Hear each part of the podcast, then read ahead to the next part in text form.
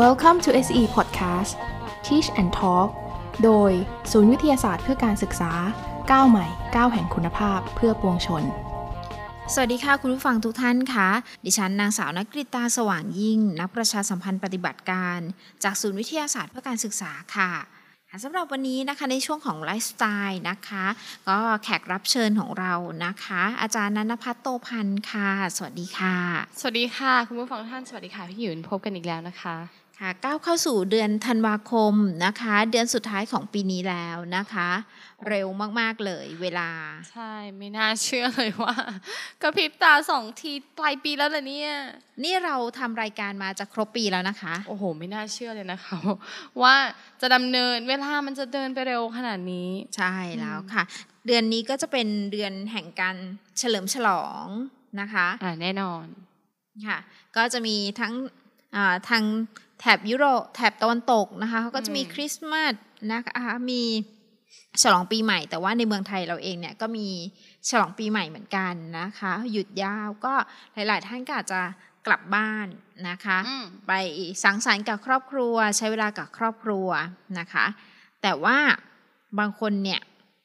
ในการสังสรรค์นะคะ นอกจากอาหารแล้วนะคะ ที่ทานกับครอบครัวนะคะ ก็อาจจะมีเรื่องของเครื่องดื่ม นะคะ ซึ่งเครื่องดื่มอาจจะมีทั้งน้ำเปล่า โซดาน้ำผลไม้ แต่ก็เห็นกันอยู่ไม่น้อยทีเดียวที่อาจจะต้องมีเครื่องดื่มแอลกอฮอล์นะคะ เพื่อความเพิ่มเขาเรียกว่าอะไรเพิ่มสีสัน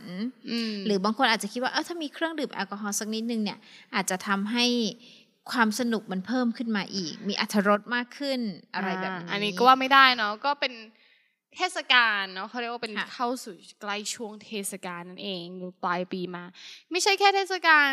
ปีใหม่เท่านั้นเนาะจริง ๆ แล้วประเทศไทยเนี่ยก็เริ่มรับทุกเทศกาลเลยฉลองทุกเทศกาลทุกวัฒนธรรมเลย เพราะฉะนั้นกรานนี่หนักเลยเพ ราะฉะนั้นปลายปีนี้นี่ก็นอกจากจะมีเรื่องของช่วงปีใหม่ แล้วก่อนปีใหม่ก็ยังมีเรื่องช่วงของคริสต์มาสอ่าอาทิตย์นี้ก็มีเรื่องของ Thanksgiving เอ่อไม่ใช่ดิขออภัยค่ะ คือเรื่องของคริสต์มาสเนาะหลายคนคนไทยหลายคนเองก็ฉลองคริสต์มาสเหมือนกันเนาะเพราะว่ามีเรื่องของการประดับไฟเนาะที่ทางห้างสรรพสินค้าต่างๆเนี่ยก็มีการนำต้นคริสต์มาสออกมาเตรียมปลายปีและเตรียมเข้าสู่เทศกาลแห่งแสงสีเสียงเช่นเดียวกันกับ เขตกทมของเราก็ช่วงเดือนสุดท้ายนี่เป็นช่วงของเรื่องของเทศเทศกาลไฟใช่ค่ะก็คือดูไฟในกรุงเทพอะไรอย่างเงี้ยเพราะฉะนั้นไม่ต้องห่วงเลยเป็นเทศกาลที่หลาย ๆ คนเนี่ยก็เฝ้ารอคอยทั้งปีเลยนะคะพี่อยู่ว่าไม่ได้ หนุ่มสาวก็ออกมาคงคู่กันถ่ายภาพ อืม ก็ไปไหนก็จะเห็น อ่าคู่มาเป็นคู่คู่เลยเนาะแล้วก็จะมีคนนึงแขวน กล้องไว้ตลอดอะไรอย่างเงี้ย อ่าก็ถ่ายรูปว่ามันก็กลายไปเป็นธรรมเนียมการปฏิบัติไปแล้ว ตอนนี้พอมีการทำกันใหม่แน่นอนพูดถึงธรรมเนียมปฏิบัติ การเฉลิมฉลองเนี่ยแทบจะทุกวัฒนธรรมแหละ ก็จะมีเรื่องของเครื่องดื่มมึนเมาเข้ามาเกี่ยวข้องเลยก็คือเรื่องของแอลกอฮอล์นั่นเอง ก็แล้วแต่ว่าจะสังสรรค์ต่างคนต่างรสแล้วแต่ชอบ ว่าจะเลือกอะไรแต่ว่าคอนเทนต์ของเรื่องแอลกอฮอล์นั้นก็ยังมีอยู่ ไม่ว่าจะเป็นไวน์เบียร์เหล้าหรือว่าจะเป็นแชมเปญอะไรอะไรต่างๆ เนี่ยก็ยังมีเรื่องของแอลกอฮอล์เข้ามาเกี่ยวข้องอยู่เนาะตามตามสถานการณ์ ก็คือแล้วแต่งบแล้วแต่ความชอบ ทีนี้หลายคนเชื่อว่าคุณผู้ฟังหลายท่านของเราเนี่ยก็บรรลุนิติภาวะกันเยอะแล้วเนาะค่ะ ส่วนตัวผู้ฟังเองก็เพิ่งจะบรรลุนิติภาวะมาไม่นานหมายถึงผู้ดำเนินรายการใช่ไหมคะ ไม่นานเองคิดสิบกว่าปีอะไรอย่างเงี้ยอืมเพราะนั้นเชื่อว่าสมัยนี้แล้วเนาะบางทีการห้ามปรามหลายอย่างเนี่ย มันอาจจะไม่ได้ผล เพราะว่าหลายอย่างเนี่ยพูดถึงมันก็มีส่วนทำให้งานคึกคืนเหมือนกันนะสำหรับบางคน อ่าแล้วก็เป็นช่วงของเทศกาลด้วย แต่อย่าลืมว่าเราก็มีความเป็นห่วงเรื่องของการขับขี่ เรื่องของอุบัติเหตุที่ตามมา เพราะว่าแน่นอนการดื่มแอลกอฮอล์เนี่ยมีผลกระทบต่อร่างกาย มีผลกระทบต่อสติสัมปชัญญะแน่นอน เกิดมาขนาดนี้แล้ว คุณผู้ชมก็น่าจะคุณผู้ชมผู้ฟังน่าจะทราบแล้วแหละว่า เราน่าจะพูดถึงเรื่องการดื่มแอลกอฮอล์แน่นอนวันนี้ ใช่ค่ะ วันนี้เราก็จะมาไขข้อข้องใจอาการเมาจนเก็บทรงไม่อยู่เกิดจากอะไรนะคะ ไม่ใช่แค่มองเขาแล้วเก็บทรงไม่อยู่นะอันนี้ดื่มแอลกอฮอล์แล้วเก็บทรงไม่อยู่ก็คือ เรื่องของผลที่เกิดจากแอลกอฮอล์ต่อร่างกายของเราเองว่าทำไมมันเกิดอะไรขึ้นได้บ้างใช่ทำไมเราค่ะเก็บทรงกันไม่อยู่เวลาที่แอลกอฮอล์มันเริ่มออกฤทธิ์ค่ะ อืมอ่า ค่ะ แล้วเราก็จะเข้าใจมากขึ้นว่า เอ๊ะทำไมกฎหมายถึงห้ามจำหน่ายเครื่องดื่มแอลกอฮอล์กับเด็กอายุต่ำกว่า 20 หรือว่าทำไมเวลาที่เราดื่มเครื่องดื่มแอลกอฮอล์แล้วเขาไม่ให้ขับรถนะคะที่เกี่ยวกับกฎหมาย เพราะฉะนั้นเนี่ยเราก็จะมาทราบกันในวันนี้ว่าเอ่อเกิดผลอะไรบ้างหลังจากที่เราดื่มเครื่องดื่มแอลกอฮอล์กันไปแล้วอืมนะคะค่ะอ่า สำหรับบทความที่จากเพจวิตามินดีนะคะของศูนย์วิทยาศาสตร์เพื่อการศึกษาของเรานะคะก็เคยมีการนำเสนอไปนะคะในหัวข้อนี้นะคะก็คืออการดื่มเครื่องดื่มแอลกอฮอล์เนี่ยค่ะจริงๆแล้วแอลกอฮอล์ที่เราบริโภคได้ก็คือแอลกอฮอล์ที่เกิดจากกระบวนการหมัก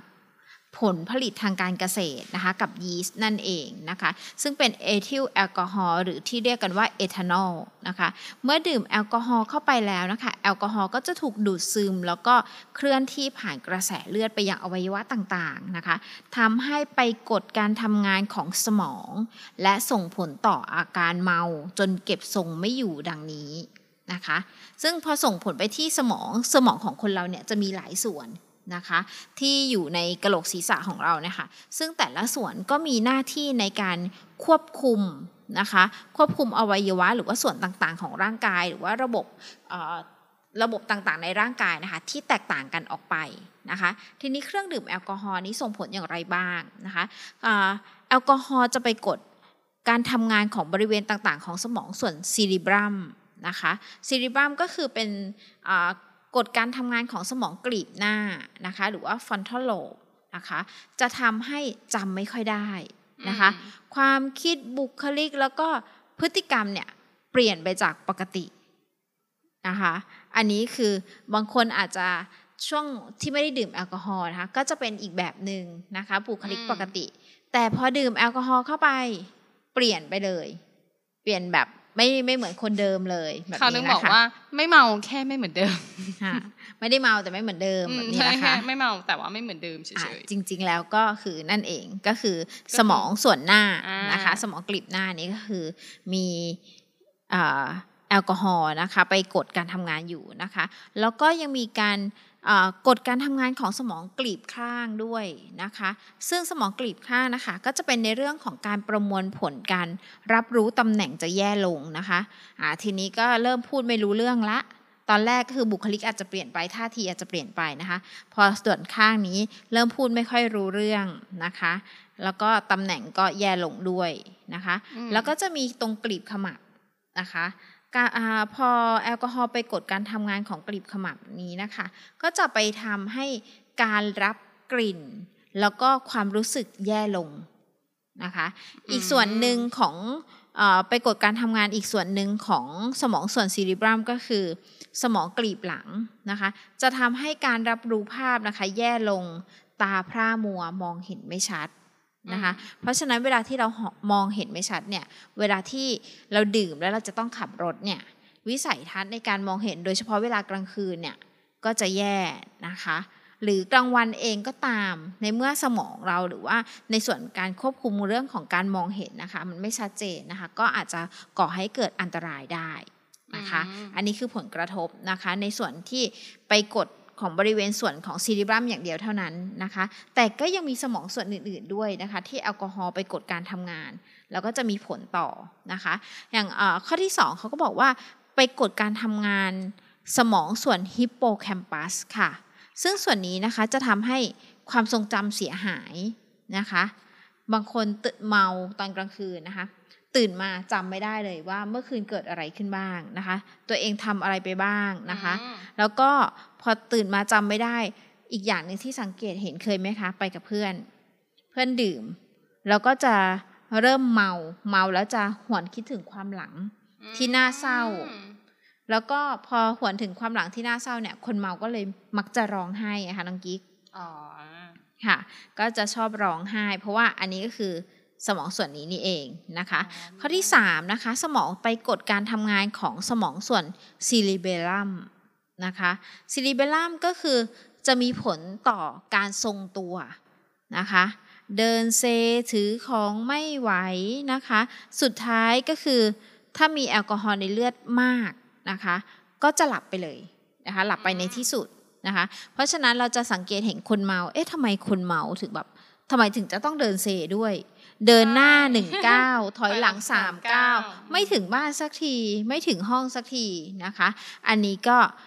รู้ไว้เลยว่าอ่าคนนี้เมา แล้วสมองส่วนซิลิเบรัมนี้คือถูกกดนะคะ การทำงานนะคะ ยืนไม่ตรงแล้ว เริ่มยืนไม่ค่อยอยู่บางคนยังไม่ทันยืนเลยนะคะ แค่ลุกตอนนั่งยังอาการปกติ แต่พอลุกจากโต๊ะนะคะเริ่มเซแล้วนะคะค่ะ ส่วนที่4นะคะแอลกอฮอล์จะไปกดการทำงานของก้านสมองนะคะ ส่วนนี้ก็ค่อนข้างสำคัญเลยทีเดียวนะคะ ก้านสมองนี้นะคะก็ จะมีการรบกวนการส่งถ่ายข้อมูลนะคะการส่งถ่ายข้อมูลก็คือหมายถึงว่าสมองเราจะมีเขาเรียกอะไรคะเซลล์เซลล์ประสาทใช่ไหมคะจุดดับตรงนี้นะคะ ทีนี้พอการถ่ายเทคถ่ายข้อมูลนะคะไม่ไม่ดีนะคะ ร่างกายก็จะตอบสนองช้าลง ไม่เหมือนปกติเหมือนเซลล์สื่อประสาทเรียกเซลล์สื่อประสาทไหมคะตรงนี้นะคะ เพราะฉะนั้นเนี่ย ในการสื่อสารคือถ้าสื่อไปไม่ดีตรงนี้นะคะ ก็การตอบสนองกลับมานะคะ มันก็จะช้ากว่าปกติด้วย ใช่ค่ะการตัดสินใจของเราในการ response ต่างๆ อะไรอย่างนี้ก็จะช้าลงนั่นเอง ใช่ค่ะ อาจจะไม่ทันท่วงทีเนาะถ้าเกิดเหตุฉุกเฉินหรืออะไรก็ตามนะคะ เพราะว่าเราตอบสนองได้ช้าลงนะคะ ทั้งหมดที่กล่าวมานะคะ ก็คือสาเหตุของอาการเก็บทรงไม่อยู่หรือว่าอาการเมานั่นเองนะคะแล้วเคยสงสัยไหมคะว่าทำไมจะต้องมีกฎหมายห้ามจำหน่ายเครื่องดื่ม แอลกอฮอล์ให้วัยรุ่นที่มีอายุต่ำกว่า 20 ปี นะคะอ่าปกติแล้วเนี่ยเด็กอายุ 15 ก็ทำบัตรประชาชนได้แล้วนะคะ ก็โตระดับหนึ่งแล้วเนาะอายุ 18เนี่ยก็จบจบมัธยมแล้วนะคะ เริ่มเข้ามหาวิทยาลัย แต่นี่คืออายุ 20 ปีนะคะ จริง ๆ แล้วเขามีเหตุผลนะคะ คือนั่นไม่ใช่แค่เพียงเพราะว่าค่านิยมของสังคมเท่านั้นนะคะ แต่ว่าการดื่มเครื่องดื่มแอลกอฮอล์ในวัยรุ่นนะคะ มีผลเสียมากกว่า นะคะ ผลเสียยังไงนะคะ อาการเมานะคะที่เรากล่าวไปตอนต้นแล้วนั้นนะคะเนื่องจากว่าโดยปกติแล้วเนี่ยสมองเราจะมีพัฒนาการนะคะ จะมีการพัฒนาด้านการเรียนรู้ การจดจำนะคะ การควบคุมความรู้ความเข้าใจ แล้วก็รวมไปถึงเรื่องของการตัดสินใจ แล้วก็การรักษาสมดุลทางอารมณ์นะคะ คือจะเราเการเรียนรู้นะคะในวัยของเรานะคะในช่วงที่ มีอายุ 10ถึง20 ปีนะคะ สมองจะมีพัฒนาการในด้านนี้นะคะ ค่อนข้างมาก ทีนี้เนี่ยถ้าหากว่าเด็กในช่วงนี้คือถ้าหากหากว่าเราไม่มีกฎหมายหรือว่าเราไม่มีการควบคุมตรงนี้เนี่ยช่วงนั้นเป็นช่วงวัยรุ่นแล้วก็เป็นวัยที่คึกขนองนะคะ อยากลองอยากรู้นะคะ สิ่งใหม่ ๆ แต่บางครั้งเนี่ยอาจจะขาดความรู้ตรงนี้ไปนะคะ อาจจะไม่ได้นึกถึง นะคะว่าผลกระทบที่จะเกิดขึ้นในระยะยาวเนี่ยจะเกิดอะไรขึ้นบ้างกับร่างกายของเรา เพราะฉะนั้นเนี่ยถ้าเด็กกลุ่มนี้นะคะ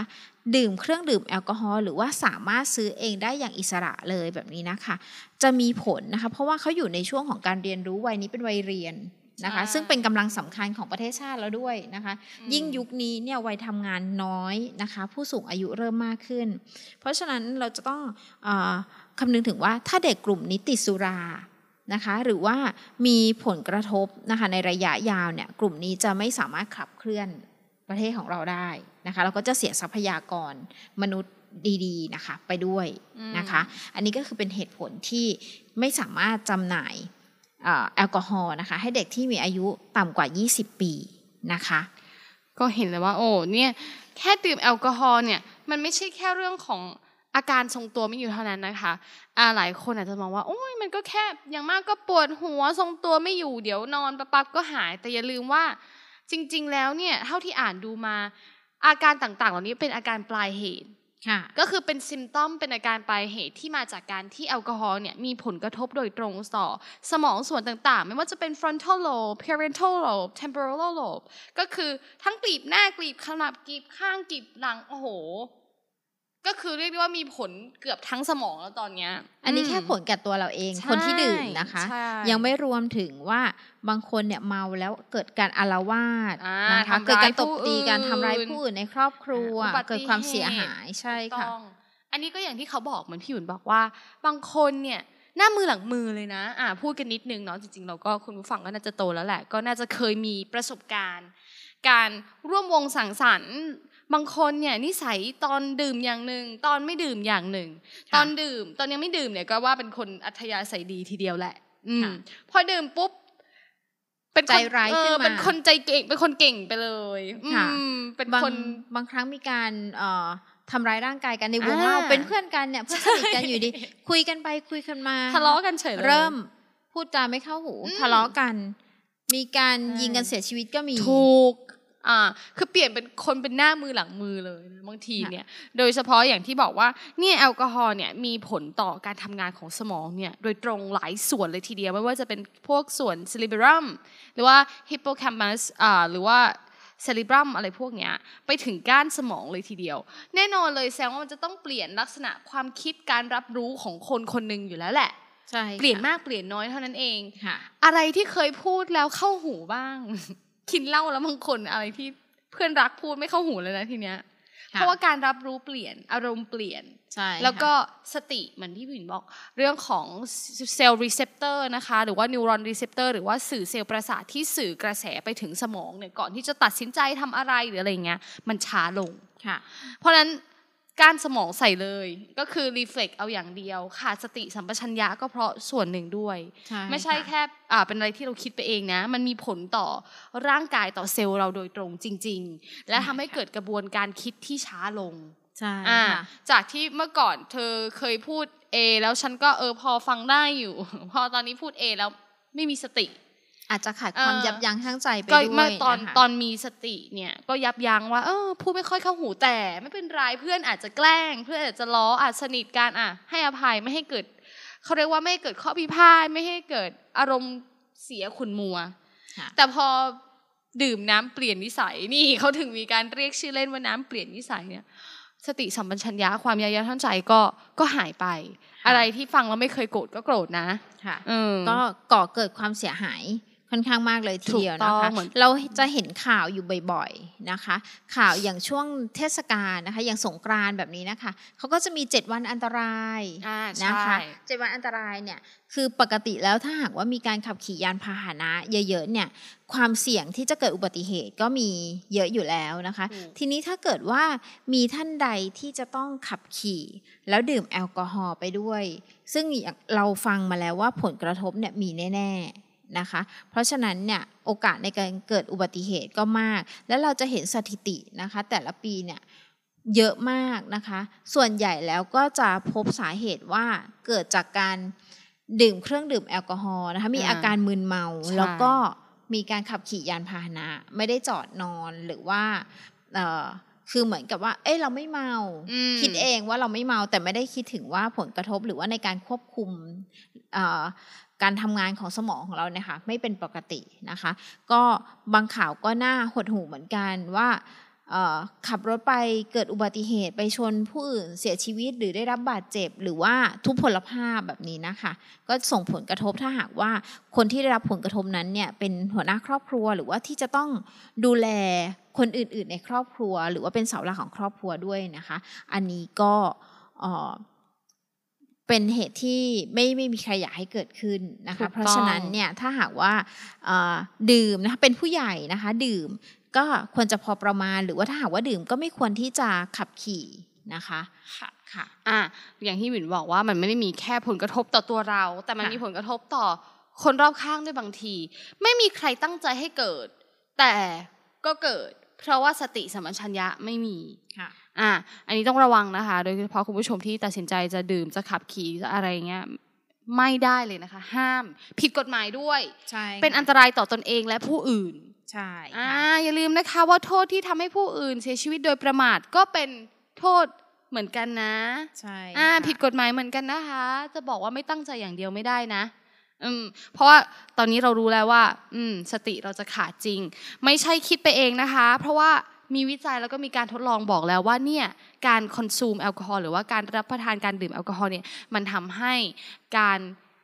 รับรู้เนี่ยช้าลงอย่างเห็นได้ชัด การขับรถเนี่ยต้องใช้สติสัมปชัญญะสูงมากค่ะจะต้องตื่นตัวตลอดเวลา จะต้องมีการตัดสินใจแบบกระทันหันหลายครั้งหลายคราเอ๊ะจะเบรกเท่าไหร่เบรกไม่เบรกดีจะซ้ายจะขวา อันนี้สำคัญมาก เพราะว่ามันไม่ได้มีแค่เราอยู่บนท้องถนนเนาะพี่อยู่เนาะค่ะมีคนอื่นด้วย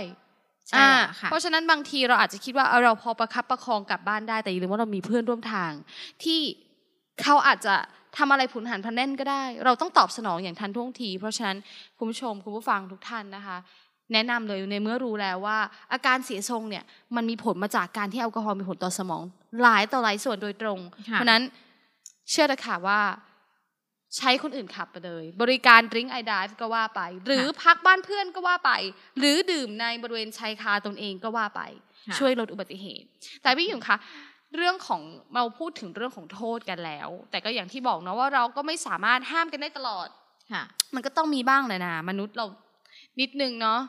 บางคนบอกทำงานก็เครียดเข้าสู่ช่วงเทศกาลแล้วก็อยากจะสังสรรค์เขาบอกน้ำเปลี่ยนนิสัยนี่แหละ ก็ค่ะปกติเงียบๆก็อยากจะเฮฮาบ้างอะไรอย่างนี้อะค่ะก็อ่านอกจากจะดื่มในที่ที่ปลอดภัย แล้วก็ไม่ขับอ่าหรือว่ามีคนมากลับบ้านมีคนมารับ นั่งแท็กซี่อ่านั่งแบบแท็กนี้ค่ะซี่ได้อ่านะอ่าแล้วเรามาดูกันว่าจริง ๆ แล้วเนี่ยเราสามารถพิจารณาตนเองได้ว่า เราจะดื่มประมาณไหนดี เดี๋ยวเรามาดูกันว่า factor หรือว่าองค์ประกอบต่างๆ ที่จะทำให้แอลกอฮอล์เนี่ย เขามีส่วนหรือมีผลกระทบต่อเราเนี่ยมีอะไรบ้าง เราจะมาดูเรื่องสิ่งที่เราเรียกว่า factors affecting intoxication หรือว่าเออองค์ประกอบที่จะทำให้เราเนี่ยเกิดอาการเสียทรงมากหรือน้อยค่ะพี่หยุนค่ะอ่า intoxication ก็คือการได้รับ toxic คือแอลกอฮอล์เนี่ยทางศัพท์แพทย์นี่เขาเรียกว่าเป็น toxic เนาะก็คือเป็นสิ่งมีพิษค่ะอาการที่เราออกมาต่างๆนี่ก็คืออาการของพิษของแอลกอฮอล์นั่นเองอะแอลกอฮอล์เนี่ยสามารถส่งผลกระทบต่อคนได้หลายแบบ ขึ้นอยู่กับอะไรบ้างเดี๋ยวรู้กันอย่างแรกค่ะเขาบอกว่า เพศค่ะเพศนี้ไม่ใช่เพศสภาพเนาะคือหมายถึงเพศโครโมโซม XY ค่ะอ่าก็คือเซ็กซ์เนี่ยก็คือเรื่องของชายหญิงค่ะอ่าเขาบอกว่าแอลกอฮอล์เนี่ยมันจะ affect ผู้หญิงผู้ชายต่างกันค่ะพี่หยุนถ้าในส่วนใหญ่ในผู้หญิงแล้วเนี่ยจะได้รับผลกระทบที่มากกว่า แล้วก็นานกว่า พูดง่ายๆก็คือเมากว่าเมานานกว่านั่นเองค่ะอ่าเพราะเขาบอกว่าอาจจะเป็นเพราะว่าในผู้หญิงเนี่ยมีเอ่อเขาเรียกว่ามี high level of estrogen ก็คือมีฮอร์โมนเอสโตรเจนสูง มีไขมันสูง แล้วก็ มีปริมาณน้ำในร่างกายน้อยกว่าผู้ชายค่ะซึ่งมันไม่ได้ช่วยในการดูดซึมแอลกอฮอล์เข้าสู่อ่าส่วนนั้น เพราะฉะนั้นจะทำให้แอลกอฮอล์ส่วนมากเนี่ยถูกดูดซึมเข้าไปในกระแสเลือดค่ะมันก็จะถูกส่งไปต่างส่วนร่างกายต่าง ๆของร่างทั่วกายร่างที่กายใช่ที่พี่หยุนบอกค่ะก็จะมีผลกระทบต่อเอ่อสมองสมองโดยตรงอ่าค่ะใช่ อย่างที่สองเรื่องของอารมณ์ค่ะเขาบอกว่าแอลกอฮอล์เนี่ยมันจะทำให้อารมณ์ที่ มีอยู่แล้วมากขึ้นกว่าเดิมเหมือนที่พี่หยุนบอก เปลี่ยนอารมณ์เปลี่ยนคน เขาบอกว่าเอ่อคนที่มีอารมณ์ซึมเศร้าอยู่แล้วเนี่ยถ้าดื่มแอลกอฮอล์จะยิ่งซึมเศร้ามาหนักมากกว่าเดิมอ๋อใช่ค่ะใช่เพราะว่าในบทความของศูนย์วิทยาศาสตร์เพื่อการศึกษาเองอันนี้เอ่อขออนุญาตเสริมน้องกิ๊กนิดหนึ่งนะคะว่าวัยรุ่นเนี่ยนอกจากจะถูกรบกวนการพัฒนาสมองแล้วเนี่ย ทำให้ไม่สามารถทำงานได้เต็มที่เต็มประสิทธิภาพ แล้วก็มีปัจจัยเสี่ยงในเรื่องใช่ขแล้องวภาวะซึมเศร้านะคะความวิตกกังวลที่มักจะเกิดขึ้นในช่วงวัยรุ่นด้วย แล้วก็ถูกส่งผลไปในระยะยาวเมื่อเทียบกับการดื่มแอลกอฮอล์ของผู้ใหญ่ถูกต้องค่ะเขาถึงบอกว่า เนี่ยใครที่รู้สึกเหนื่อยล้าหรือว่าเครียด จะยิ่งเมาง่ายกว่าคนที่นอนพักผ่อน แล้วก็รู้สึกรีแลกซ์ปกติอืม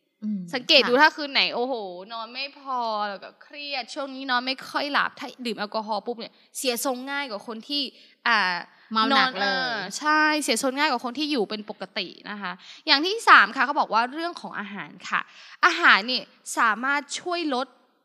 การเสียทรงได้มากเลยทีเดียว อาหารยังไง หมายถึงว่าก่อนดื่มนะคะ ก่อนดื่ม แนะนำให้กินข้าวกินปลาเสีย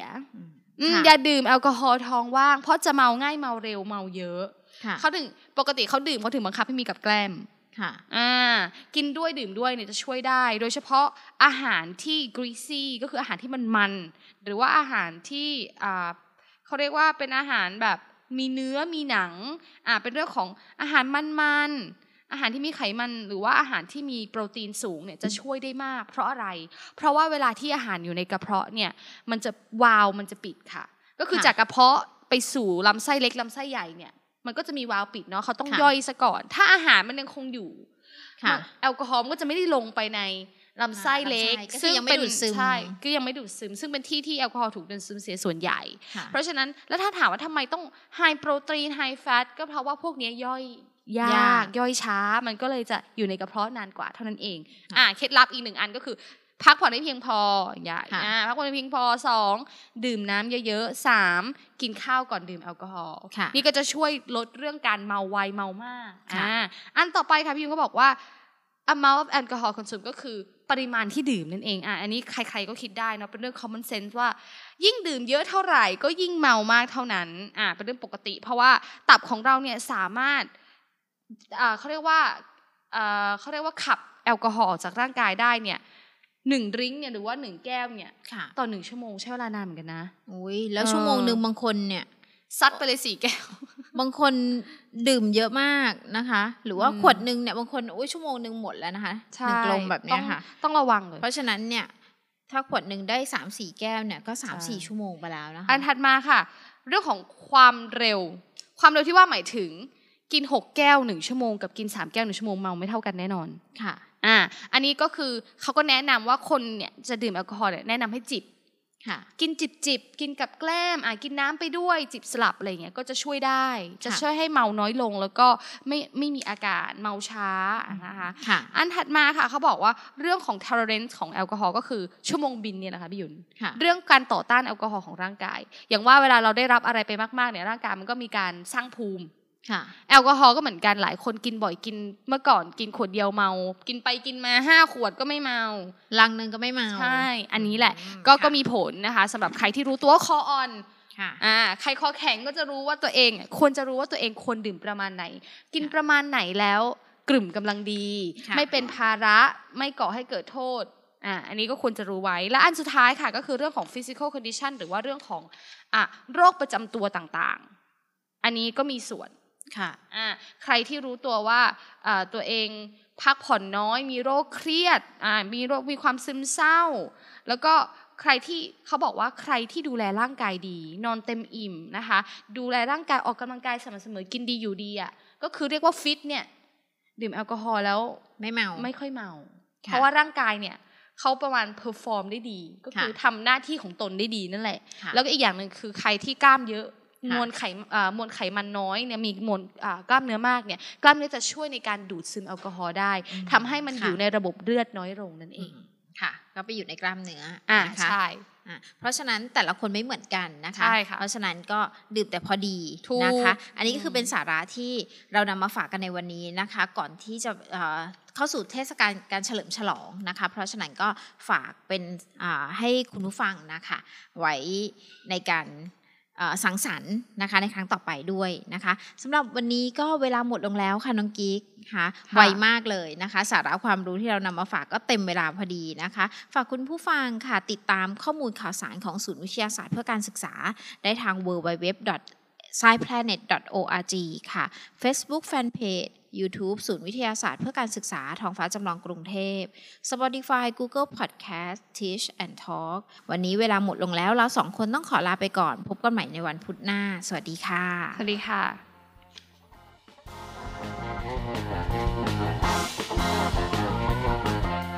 Teach and Talk โดย ศูนย์วิทยาศาสตร์เพื่อการศึกษาก้าวใหม่ก้าวแห่งคุณภาพเพื่อปวงชน SCE The Modern Co-Learning Center for Science and EdTech for All